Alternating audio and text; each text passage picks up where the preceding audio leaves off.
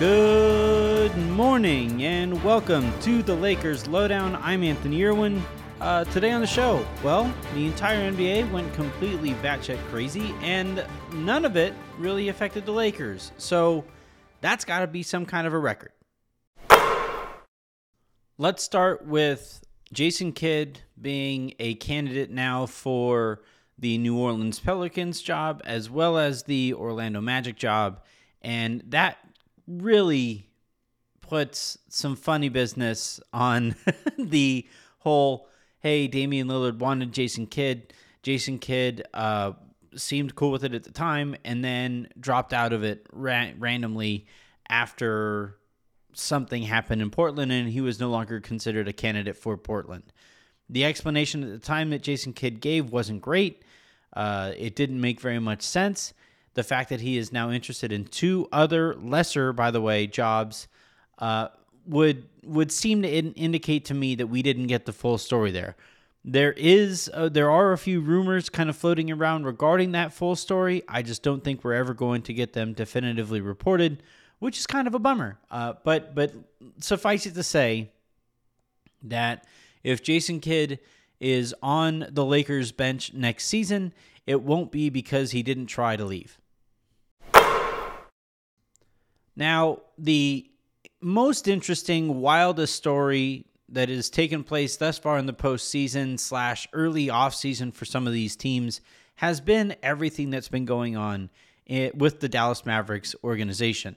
You had the report from Tim Cato and Sam Amick of the Athletic uh, that said that's you know reported that Bob Voulgaris, eh, their lead analytics thinker, was overstepping his job role according to Luka Doncic uh, to the point where Luka wasn't very comfortable with how things were going there, and uh, and and where, where it was regards to personnel decisions, whether it went so far as to lineup decisions, stuff like that. That uh, Bob Voulgaris was was uh, too loud a voice in the room for some in the organization.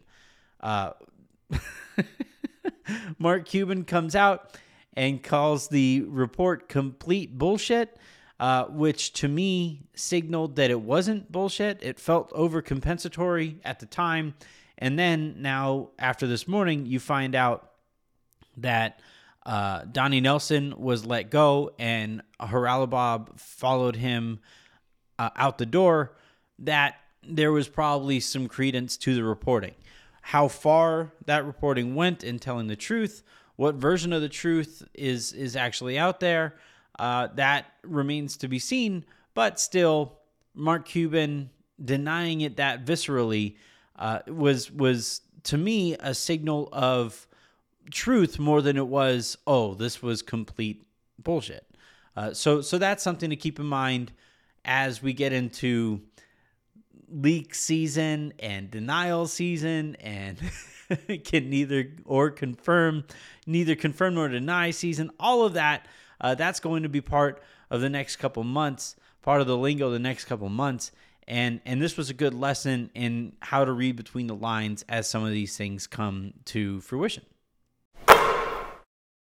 Now how i'm going to link this to the lakers Remember back when Magic Johnson stepped down and there was a list of names that were tied reportedly to the Lakers as candidates that they might potentially consider, candidates that would show interest if the Lakers met them halfway. It was Masai Ujiri, it was uh, Bob Myers, it was any any number of executives who made more sense than what at the time the Lakers appeared to be doing, which was just kind of floundering around, floundering around, and and not really making any kind of a decision. Eventually, Rob Pelinka gets the job, and uh, the Lakers land on their feet and eventually win a championship. So uh, that that is in and of itself an interesting kind of juxtaposition to what we saw in Dallas, where the Lakers very easily could have, and this was something that I myself was clamoring for at the time. The Lakers very easily could have gone out and gotten a Bob Myers. They could have gone out and gotten a Masai Ujiri and just gave them the Godfather offer, offer, brought them in house, and and maybe things go differently from there on out, right? Uh, or at what they chose to do was stick with somebody who they were more comfortable with in in Rob Pelinka. And and this to me is interesting as we saw Bob Voulgaris, a very talented thinker in the gambling forum. I would argue that those skills in gambling might not carry over as as well as one might think as in gambling you are just competing against the the bookies you aren't necessarily competing against other gamblers whereas in the NBA you are competing directly with your competition right the other teams uh, so that's a little different and then also in gambling there isn't as much a human element to it if you believe in your stats if you believe in your data and you're going to make a bet based on that data, you can make that bet. That's that's your call. It's your money. It's you against the the, the bookies. Whereas in a front office, you have to get together with the scouting department. You have to get together with the head coach. You have to get together with your superstar or superstars. In Dallas's case, it's just the one superstar. And and in in in this scenario here, we saw the latest example of somebody being really really good at one thing and then there being hope that that person would be really, really good at something else, and it just not necessarily working out. Uh, now, to bring it back to the Lakers, I, I think where I would be really kind of curious to see, you know, to, to just kind of dive into the brain of the decision makers at that time, I would love to figure out how high a priority it was for the Lakers to bring somebody back that they were comfortable with. That seemed very important to them. Jeanie Buss has said specifically that it was very important, but I would love to see on a scale of 1 to 10 or or if you were to break up a pie chart what the candidates that they were trying to figure out or, or trying to bring in where where familiarity rested in terms of top priorities. As we saw in Dallas, Donnie Nelson was in that organization, headed that organization for years, decades. He has been there longer. He has been a Dallas Maverick longer than Mark Cuban has owned the team. So, what I would love to to point out to you guys is that Mark Cuban brings in a very talented person in Bob Voulgaris. And Bob Voulgaris uh, apparently did not fit in with the structure that they had in place there. And and you know, part of that also, part of that onus also falls on the structure there to welcome the talent as it comes in. It's it's it's something that everybody needs to participate in and sacrifice in, as Marc Gasol said in that quote that I gave you guys yesterday on the show. So, I, what what I what I mean to say here is the Lakers stuck with familiarity, and that familiar familiarity allowed Rob Pelinka and Jeanie Buss and the Rambis, and then by extension LeBron James, and to a certain extent Rich Paul, Frank Vogel, everybody involved here seems closer to the same page than we have seen in Dallas.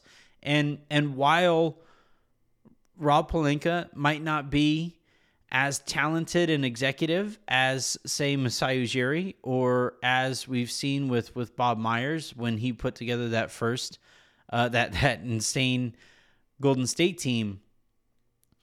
While he might not necessarily be as talented, there is value in having somebody who will fit into the organization as it's trying to work and not try to bend it to his will in a less efficient way.